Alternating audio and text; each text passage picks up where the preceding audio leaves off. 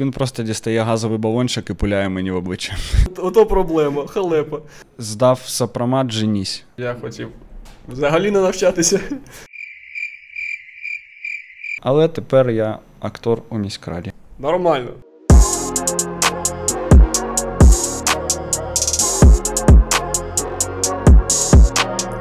Всім привіт! З вами Михайло і це підкаст ем ем де, в якому ми спілкуємося, ностальгуємо та мотивуємо. І сьогодні в гостях у нас Сергій Луденський, заступник директора департаменту молодіжної політики Дніпра. Добрий день, Сергій. Добрий день. Як ваш настрій? Все добре. Як ви взагалі сьогодні тут опинилися і як ви про нас дізналися? Як дізнався про молодіжний медіацентр, це цікаве питання, працюючи в департаменті молодіжної політики. Запросили, я дуже радий, що це пілотний випуск, у нас сьогодні буде перший, і я маю надію, що все буде добре, не прийдеться перезаписуватись. Ми теж на це надіємося, але я думаю, все буде чітко. Добре, давайте почнемо невеличкі питання. Як ви, як вам комфортніше, рано вставати, рано лягати або пізно лягати і пізно вставати? Пізно лягати і пізно вставати. Вам так комфортніше? Так. Ну, пізно лягати – це точно комфортніше. А чай або кава? Кава. А собака чи кіт? Собака. Добре. А ваше найулюбленіше місце в Дніпрі? Дім. Добре. А як би ви себе описали трьома словами? Добро, ідеї, Україна. Класно. А чому саме добро? Люблю пропагувати доброту. Доброту. Україна? Це, ну, наша батьківщина, патріотизм. Як давно ви закінчили школу? дві тисячі дев'ятий, здається. Що цікавого ви пам'ятаєте з того часу? Ну, школа – це завжди, в першу чергу, школа життя. Я навіть не кажу про те, що які знання ми там отримуємо, а по-перше, це соціалізація, перші там історії про спілкування з людьми, комунікацію, командну роботу і так далі. Ось це найголовніше було в школі. Ви були активним учнем чи любили поспати на останніх партах? Завжди був активним. Добре навчалася чи так, як хорошист більш? Або... До шостого класу я був відмінником, а потім почалась громадська активність, що суперечило одне одному. Які предмети зі школи вам більш всього знадобилися в житті? Фізика, математика, тому що потім я навчався на будівельному факультеті. А і історія. І історія. А ви коли обирали собі університет, куди ви хотіли піти і куди ви тоді пішли? Там цікава історія була. Батьки хотіли, щоб я був архітектором. Ми приїхали до будівельної академії, це перша освіта, і на спілкування з деканом архітекту... архітектурного факультету. Такий був довгий стіл, тут сидів декан, тут сидів мій батько, тут я. І він розповідає, що архітектори повинні завжди бути в курсі всіх нових подій, малювати там по десять годин на день. І каже такий, і головне, щоб дитина була всидчивою і спокійною. Я в цей час, катаючись на стулі, отак, він мене трохи послизнувся. Я так впираю стол і кажу, тату, так що ми йдемо звідси. Ну, було зрозуміло, що я не дуже всидчива дитина, і ми обрали тоді інший факультет промислове та цивільне будівництво. І, в принципі, це той факультет, який я й хотів. Я не думав, що я точно буду, як і я не є інженером-будівельником, але це такий факультет з широким спектром знань, які знадобились мені в житті. Можете згадати якісь цікаві історії з студентського життя? А, так, зараз спробую. У нас взагалі кожен день то було свято, як-то по-студентськи, тому що завжди весело і цікаво. Але, наприклад, навіть моє знайомство з академією, це коли ми ще не поступили, ми приїхали на екзамени і вийшов на двір е, охоронець. Я одразу не зрозумів, що він був на підпитку. Е, він же не працює, тому можна розповідати. І він каже, а ви хто? Ми кажемо, ми тут будемо навчатись. Він просто дістає газовий балончик і пуляє мені в обличчя. А я не знав, що таке газовий балончик, і я зробив е- дурність таку, що я розтер е- очі, і воно ще більше почало пекти. Потім вже, коли поступив, прийшов до нього, кажу, пам'ятаєш цю ситуацію? Він, ні, не пам'ятаю. Ну, ми думали, що це то знак, що не треба поступати, але поступили. Чи жаліли ви про те, що ви туди поступили? Жодного разу. Як важко було там навчатися? Ем, важко було, мабуть, на другому-третьому курсі. Я запам'ятав це, я зайшов в туалет, і там видряпано, ну, мабуть, цвяхом, що здав сопромат, женісь. Отакий напис був. Ми не розуміли, що таке сопромат, але потім вже дізналися, що це супротив матеріалів, і там є багато технічних таких моментів, які треба знати, щоб вирухувати ту чи іншу, там, наприклад, навантаження на будівлю. І ось коли до нас дійшов сопромат, ми там вішались. Це було дуже складно. Ну, в мене схожа історія в при... з приводу навчання. Батьки хотіли в один універ, я хотів взагалі не навчатися. Це в який універ? Ну, в мене така цікава історія, що ще до здання ЗНО я поступив на бюджет в метал, металургічний університет, але я туди взагалі не хотів. І я одразу сказав, типу, я буду щось шукати інше, але точно не метал, тому що я не хочу потім там на заводі працювати. Я жодної людини не знаю, хто хотів би мені, поступати в метал. Мені то не цікаво, мені взагалі, ну, ніяк. Потім я такий щось їздив по місту, знайшов е- Київський інститут культури імені Поплавського, тут філіал у нас в Дніпрі. Я там, ну, поступив, понавчався чотири роки, зараз на п'ятий курс пішов, але вже в Київ поступив. От, і паралельно ще отримав е- знання і диплом актора. Мені це більш було цікаво, ніж оці професії, які зараз в мене. Тобто я навч... бакалавр менеджмент готельно-ресторанного бізнесу і туризму, актор, і зараз в мене ще і маркетинг зверху. Нормальне поєднання.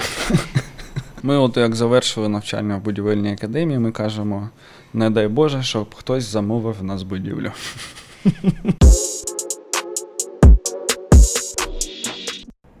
Якщо я не помиляюсь, то у вас два вищих... Так, так, так, так, так, освіти. Ос... Дві вищі освіти, так. А, розкажіть про другу. Ось, якщо казати про перше, то, то це, мабуть, більше, мабуть, бажання батьків було, причому спочатку архітектура, але потім то було будівництво. То друга освіта – це вже було моє особисте бажання, і це потрібно було для розвитку у професійному напряму – це публічне управління та адміністрування. І ось там вже я писав і диплом, враховуючи свій досвід роботи, і отримав червоний диплом, хоча я і не хотів так, в принципі, але вже, думаю, закрию гештальт за першою освітою, бо там я вже п'ятий курс, ну так, без особливого бажання закінчував, то тут це було цілеспрямовано і свідомий вибір. Ви ж працювали, коли навчалися, правда? Так, так. Яка була ваша перша спеціальність і як ви її вибрали як роботу? Так. Там спочатку в нас була фірма з логі... ну, не в мене, я працевлаштовувався у фірму з логістики, тому що то було щось нове, потім я ще працював у Приватбанку, а вже така, що, як то кажуть, повний соціальний пакет, то було комунальне підприємство в міській раді, я думаю, ви знаєте, міське управління справами. Так. Е- ось, це було перше місце роботи в міськраді, причому ще така історія була кумедна, десь в одинадцятому класі я йшов по Центральному проспекту, мімо... повз будівлі міської ради. Я не знав, що то таке. Я йду з друзями і кажу, сфоткайте мене навпроти, я тут буду працювати. Чого ти там будеш працювати? Я говорю, мені будівля сподобалась. І потім пройшло, ну, скільки, десять років, і дійсно, що працював, працевлаштувався у міськраду, у КП. Наприкінці я займався закупівлями, і після цього вже перейшов в управління молоді, яке наразі є департаментом. А, як, якщо я не помиляюся, от ви зараз розказали, як ви дійшли до своєї зараз основної спеціальності. Як, чому вам вона подобається і чому ви її займаєтеся зараз?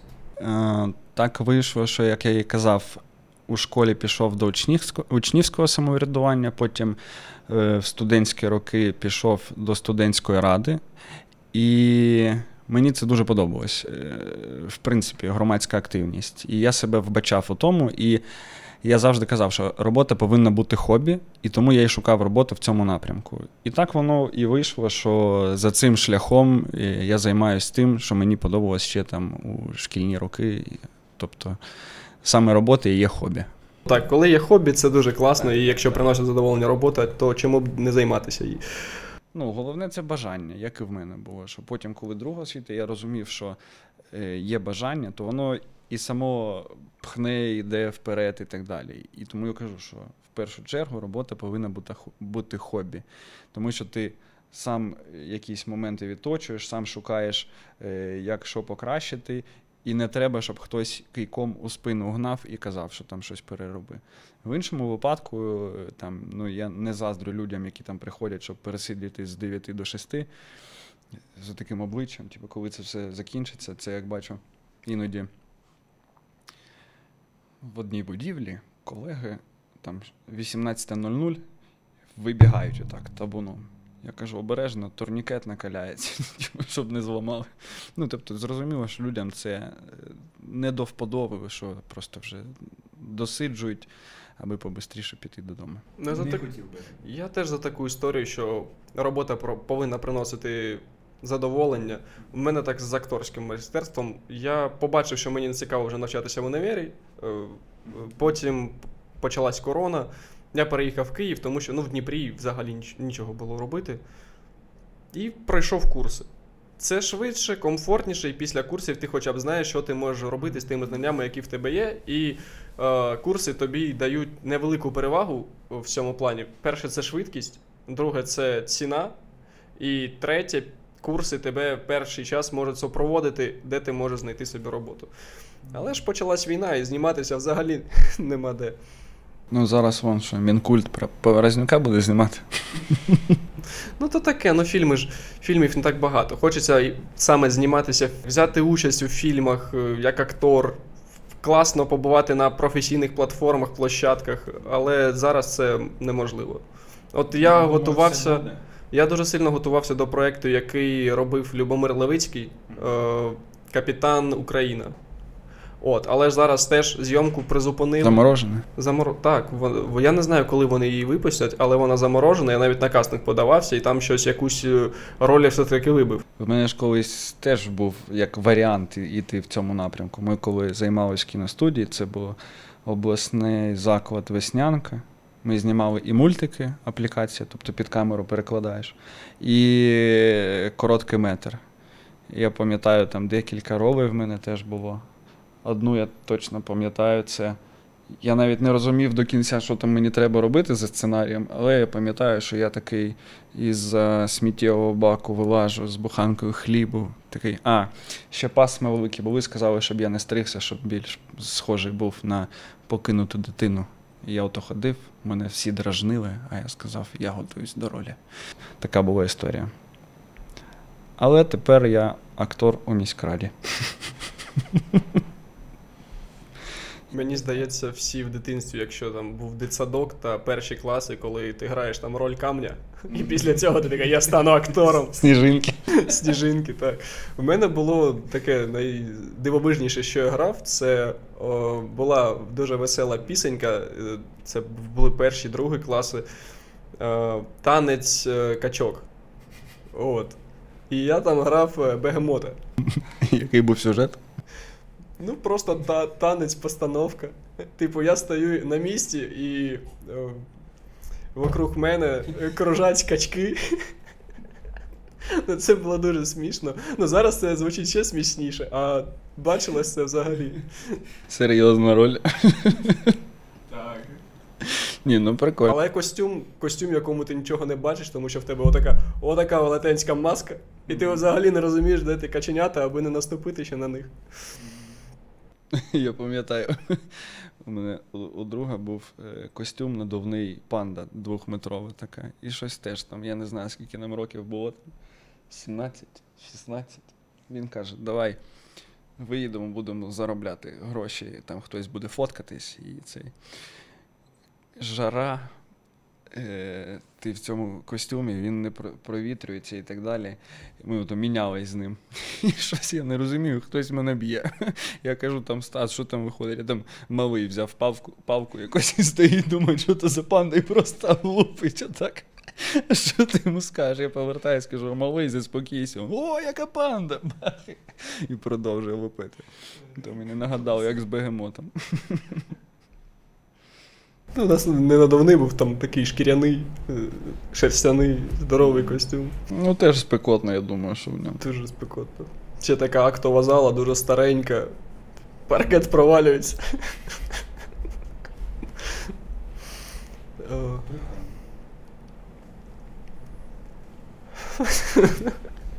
Палка і панда.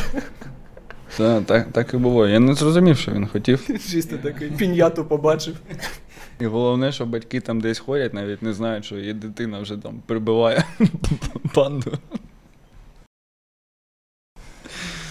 Ну, було весело.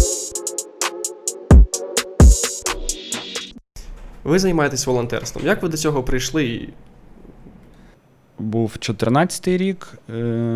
Ми там допомагали місцевим військовим. І вже з початку повномасштабного вторгнення, з двадцять другого року, здебільшого, ну, тут активність набагато підвищилась, тому що і питання глобальне. І ми вже зайнялись волонтерством у порятунку тварин. Ось. Це коли в Херсоні вже було наводження? Ну і Херсон в тому числі, але до Херсону в нас вже було евакуйовано, врятовано понад триста п'ятдесят тварин. І тут така навіть ситуація була, що я розумів, що це хайпова тема, і ми таке проходили з Бахмутом, коли він вже був на півоточенні. Так само люди готові були брати якихось тварин, казали, давайте нам тільки з Бахмуту. Я кажу, хоч бери, бреши і кажи про будь-яку тварину, що він звідти, або потім з Херсону, тому що тут є і недоліки. Наприклад, у Херсоні ми почали узагальнювати базу тих, хто готовий прийняти тварин, і нам дзвонили люди, наприклад, ми готові взяти там собаку, окей, занесли в таблицю, після цього, коли давали там тварину в цю сім'ю, проходить три дні і кажуть, ви знаєте, ми щось погарячкували, забирайте. А це нам завдає ще більше складнощів, тому що тепер знову треба їхати в те місце, те, те місто, коли, куди поїхала собака, повертати, заново шукати нових господарів і, ну, по новому колу. Але я, в принципі, до чого, що окрім Херсону, є дуже багато в нас прифронтових міст, селищ, населищ, населених пунктів, які потребують уваги, допомоги і так далі. Тому, як, як я кажу, не Херсоном єдиним. Яке найбільше відкриття у вас було в волонтерстві? Відкриття. Цікаве питання. Ну, в принципі, відкриття, я думаю, що це самі українці. Дуже радію, коли бачу, як люди самовіддано, там двадцять чотири на сім або щось останнє віддають, об'єднуються заради спільної мети. В принципі, це є відкриття, тому що, на жаль, можливо, такі моменти ми раніше не вбачали, а зараз вони актуальні і дуже приємно на то дивитись, коли люди об'єднуються і мають спільного ворога. Які випадки ви найбільш всього запам'ятали? Найпам'ятніші випадки – це про порятунок, саме коли мешканці… А, ну от перший це був ще у березні минулого року. Людина з Маріуполя, з вже майже закрите кільце оточення було, і він вийшов зі своєю овчаркою, взяв для неї корма, взяв свої документи і пішки пройшов двадцять п'ять кілометрів посадками, які, скоріш за все, ще були заміновані, але не кинув собаку. Причому собака не маленька. А з великою прийшов, і він потім його підібрали військові, довезли до Дніпра, ну, то допомагали йому тут впоратись. Ну і, звісно, що запам'ятовуються обстріли, коли знаходишся в зоні ураження, як мінімум тому, що розумієш, що, ну, пронесло і слава Богу. Наприклад, як в Херсоні, тоді ж росіяни обстріляли на другий день точки евакуації. І ми таким чином, що були там два райони. Перший – це район річкового порту, а другий – це корабельний район.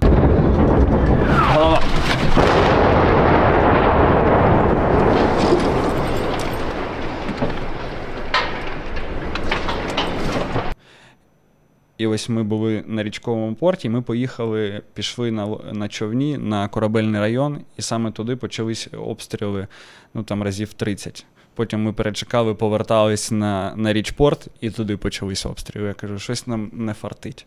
Але фартить, тому що всі цілі, слава Богу. А що було самого складного при порятунку тварин? Ем, відсутність зв'язку, це першочергове. І друге, коли за ними треба бігати.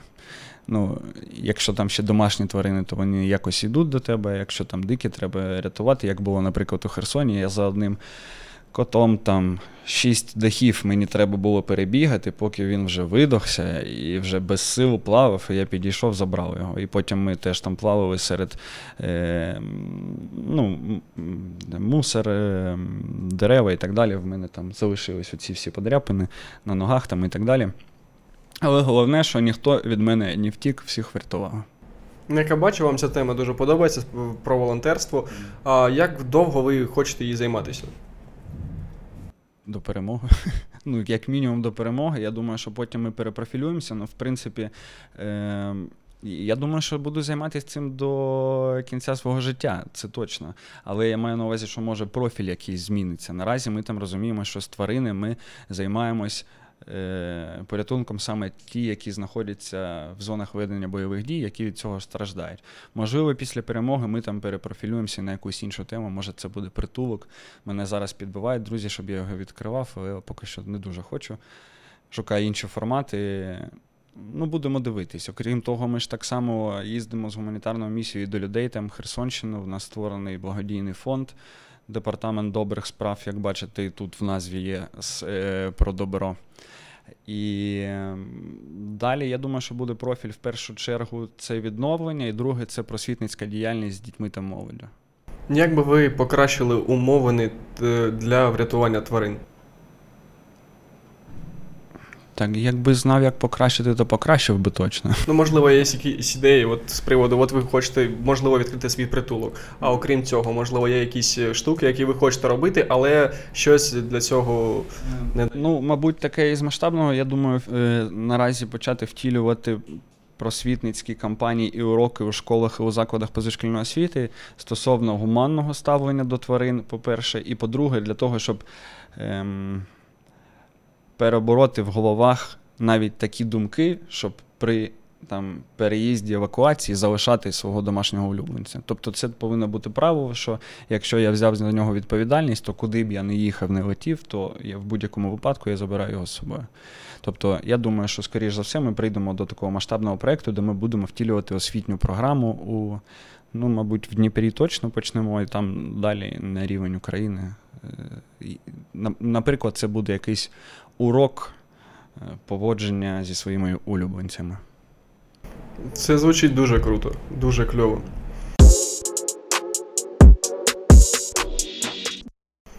Трішки повернемося до шкільних років. Як у вас пройшов, якщо був випускний? Бу- був і що ви випускний. Запам'ятали з нього? Ем, він доволі такий був... звичний, як і у всіх, як і ми бачили там у своїх старших товаришів. Єдине, що я запам'ятав, це саме перше. В нас був клас, де було менше хлопців, там нас було п'ятеро, і дівчат, здається, вісімнадцять.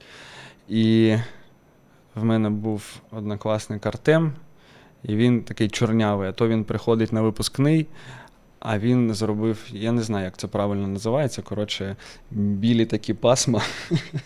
І вони так шматками були, і я не витримався, ми дуже довго сміялись. А йому, а він каже, це крута зачіска. Я кажу, ні, вона схожа на щось інше. І все, і потім весь вечір я тільки подивлюсь на Артема, і я не можу стримувати сміх. Ну, а так, е- стандартно. А, і ще ж був вальс, і дівчинка, з якою я танцював, до, не, до мене підходить її мама, каже, Сережа, тільки не врани її. Я кажу, добре. Вона знову підходить. Будь ласка, не, не раняй. Я кажу, ще раз підійдете, точно враню. Вона зрозуміла, все окей.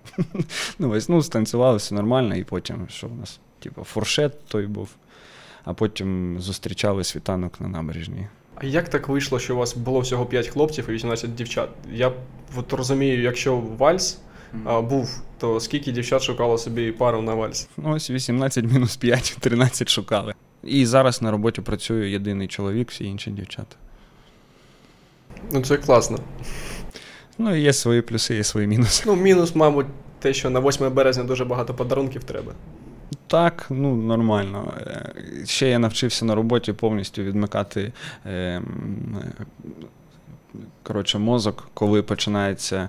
про рецепти борщу, кількість ден у колготках, як малого відводити в садик і так далі.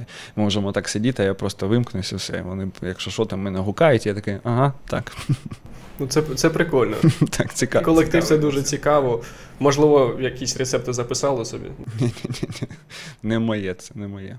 Дізнався, які там фази є Венери, що каже астрологія, як розкладаються карти Таро. Це була кумедна історія, тільки сьогодні на роботі спілкувались. Приходить там на Дар'я і каже, сьогодні там... не знаю хто, Сатурн в якійсь фазі, працювати не можна. Я говорю, та ну що ти починаєш відмазки шукаєш з, з астрології, такого не може бути, що все пояснюється фізикою. Якось так. Ну чому? В Таро багато хто вірить. Ну, вони чим більше розкладають, і в них більше співпадінь, мені здається, що я скоро почну вірити, але я не хочу. Ну це правильно, до речі. Так. Ну дуже багато співпадінь, до речі. У нас дівчата там розкладають і в них там ну, сходиться. Хоча, хоча, може, це з голови йде. Ну, така тема окрема. Що... Ну це чисто більш нав'язуємо собі, тому і більше віримо. Ну так, я думаю, так. Окрім роботи, якщо для вас робота – це хобі і кайф, mm-hmm. окрім роботи, які у вас є ще хобі та захоплення? Mm-hmm. Якщо робота – то хобі, за яке мені платять, то ще є хобі, за які не платять. Футбол. Ну, в принципі, види спорту з м'ячем, рибалка, щось я вже забувся про свої хобі. Можемо поки зупинити їх на цих, я потім згадаю, що. А, футбол, ви любите грати чи дивитися? Ви ярий вболівальник або гравець? Раніше і грав, і дивився, потім, коли перестав грати наш клуб ПФК Дніпро, перестав дивитись, дивився тільки збірну. Наразі поки що і збірну не завжди встигаю. Знову ж таки, із-за волонтерської діяльності там не завжди є час. Окрім футболу, якимись видами спорту займалися? Я займався гімнастикою, танцями, фехтуванням, кікбоксингом, настільним тенісом, стрітболом. Uh. Ось. Ну, більше всього фехтуванням займався. А що з цього ви займались професійним, можливо, і моталися десь? Професійно ні, але фехтування це було юнацькі розряди, це були змагання по Україні і так далі. А потім, причому я тоді, коли займався фехтуванням, я ще ходив, займався у класі фортепіано і ще ходив в кіноцентр, ми знімали мультики. І тому замість шести тренувань на тиждень я міг ходити тільки три. Ну, наскільки встигав. У мене дуже схожа історія, але з плаванням. Я дванадцять років професійно займався плаванням. Був в збірній, але не в Україні, а збірна Метеору. Я займався від клубу Метеор.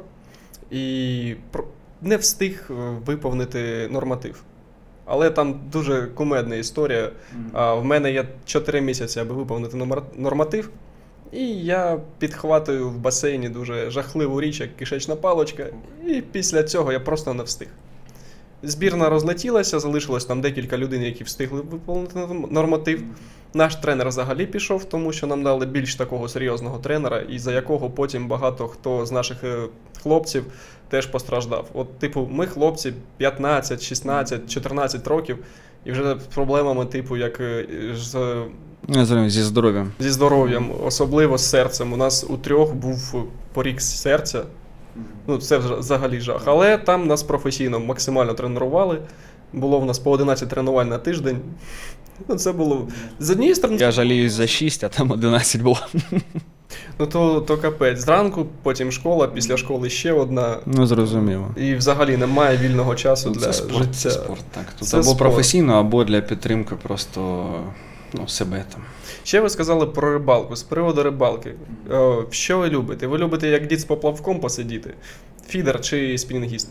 Та і так, і так. Ну, останнім часом спінінг, тому що, знову-таки, не вистачає часу на фідерну рибалку, щоб зібратись. Я на минулому тижні виїхав вперше за два роки. Oh. І це при тому, що в мене є спільнота рибацька Fishing Dnipro. Вона наразі там, я думаю, що найвідоміша в Дніпрі серед... не конкурентів, а схожих організацій. Ми проводимо регулярно е, змагання, заходи і так далі. І навіть коли ми проводимо, ми ж займаємось організаційними питаннями. Я кажу, що хочеться закинути водилище, але ну, ми для іншого там знаходимось. І майже завжди біля води, але ловити немає, немає часу, немає можливості. І тому спінінг закинув, один спінінг, сумку і все. І воно в машині їздить, водойму побачив, хоча б на півгодини, ну так, щоб по-швидкому. І... Ну ви ж ходите зі спінінгом? Чи просто як? І як, як взагалі? От ви їздили останній раз? Вдалося? Задача була наловити карасів і лящів, вона виконана. Так, біля водойми були там двадцять хвилин, нічого не було. Чисто покидати? Да. Обірвався там на Оріль, ми поїхали в Обухівці. Обірвався раз, обірвався два, обірвався три, порахував так, мінус двісті, мінус сто, мінус триста, все, можна їхати. Рибалка так, це таке затратне задоволення. Який ваш найбільший трофей, який ви ловили? Білий амур вісім кілограмів. О, це нормально. На якомусь ставку? Так, так, це ставок був. Десь двадцять хвилин з ним боровся. Вже думав, переріжу шнур, щось мені надоїло. Але думаю, добре. Витягнув, ну і відпустив, ми відпускаємо. Я завжди ловлю на річці Оріль, в мене там знаходиться дача. Мені комфортно, класно. От я зробив собі місце, такий мостик собі побудував. Все класно, все чітко. Приніс туди два дивани. Сілець не потрібен, просто на диванчик сів, водилище закинув, сидиш, кайфуєш. От навіть вчора їздив на рибалку зранку, друг покликав, він працює у флагмані, і такий, треба подивитися нові приманки, які привезли, давай з'їздимо, половимо. Я такий, та добре, поїхали. Приїжджаємо, походили ми скільки, я не знаю, години три, мабуть, але ми чисто на хижака. Три невеличкі щучки впіймали, теж відпустили, аби росли. Яка була найсмішніша у вас історія з рибалки? Чи як така? Ну, у нас там було пару історій кумедних, коли е, всі друзі, які трохи більше важать за мене, і нам треба кудись вибратись, наприклад, ну, пішки, і вони не можуть. Там Льоша, передаю вітання.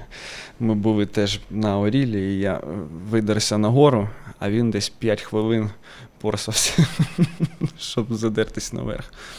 Ну, а так... Ну, багато історій, коли губили рибу прямо перед берегом, коли ламалось щось.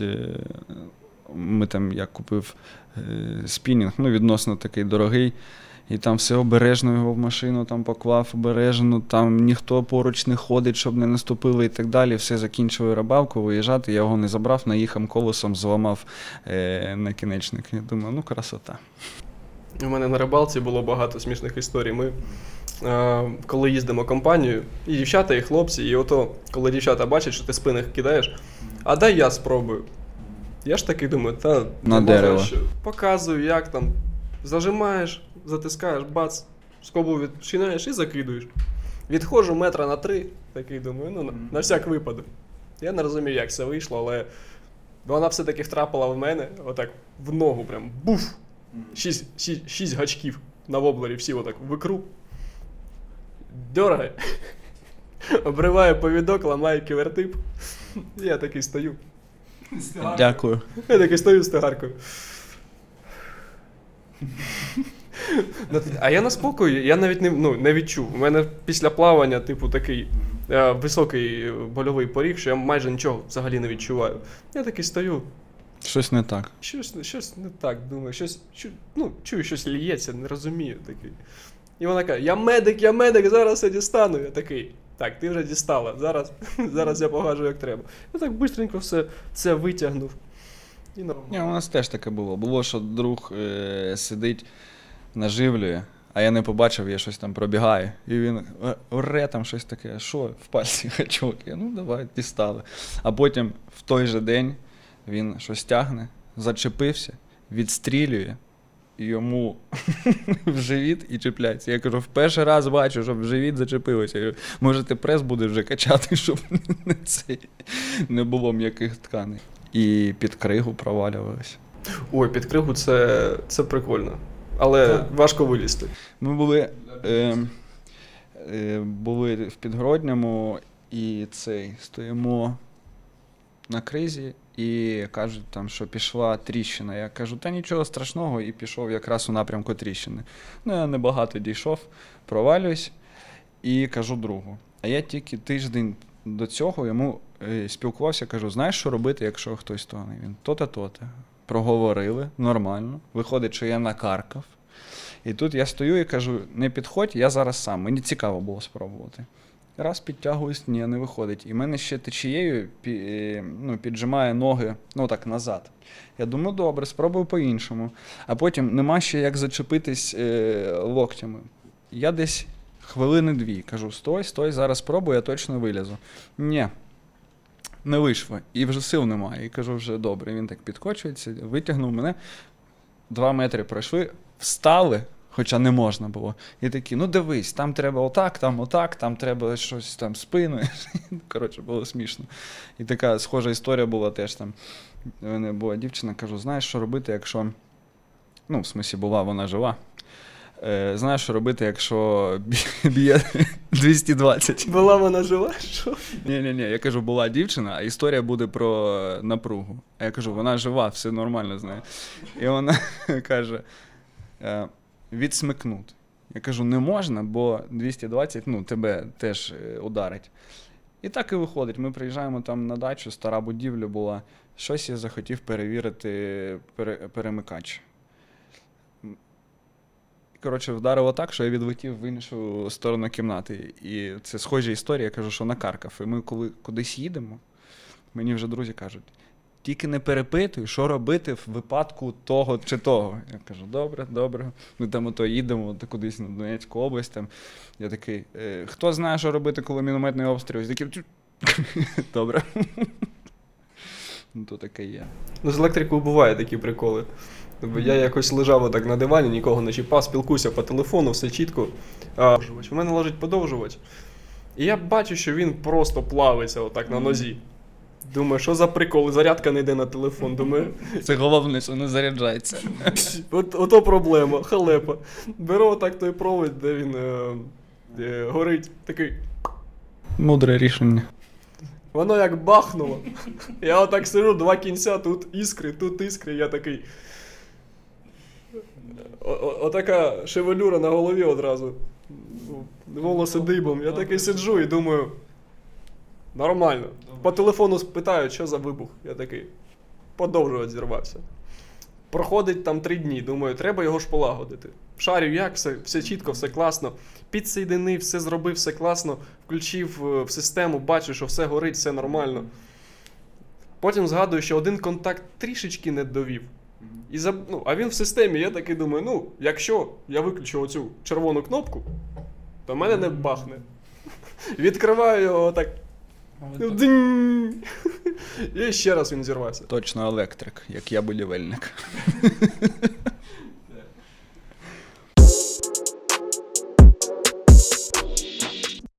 Що ви собі порадили б в двадцять років? Ем, я думаю, що ще більше встигати. Я і так, в принципі, там завжди у декількох проєктах, кілька напрямків і так далі, але е, воно, в принципі, все одно так життя швидко йде, що не встигаєш озирнутись, як там цей день вже завершився, цей день потім стає, вже місяць закінчився і так далі. Мені якось підказали там такий метод, щоб розуміти цінність цих моментів, за, е, замальовуєш там місяць, який пройшов. Я, в мене там планувальник розписано, що на цей місяць повинно бути, що там в цьому році. І от я такий замальовую, і коли бачу, що щось не встиг, думаю, що я місяць робив. Ага, і, і, і потім аналізую, думаю, та можна ж було ще там швидше, там, чи якимось іншим шляхом піти і так далі. І тому я думаю, що і на двадцять років я собі е, те саме і побажав би, і в принципі завжди кажу молодим людям, що треба встигати і треба чіплятись за будь-які можливості, які тільки є.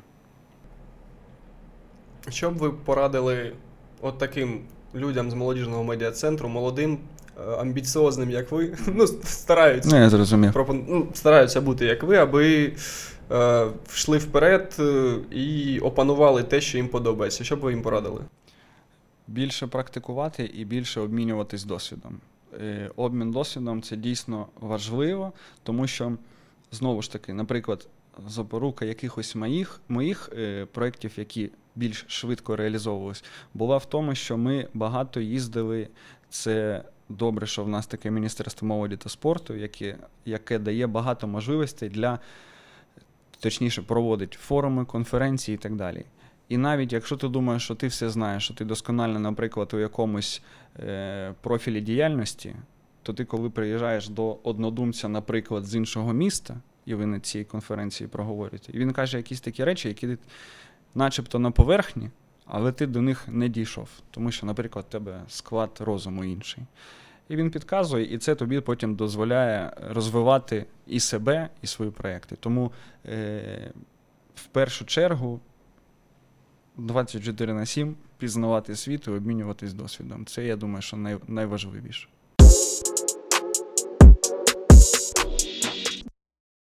З вами були представники ММД та подкаст ММД та Сергій Луденський.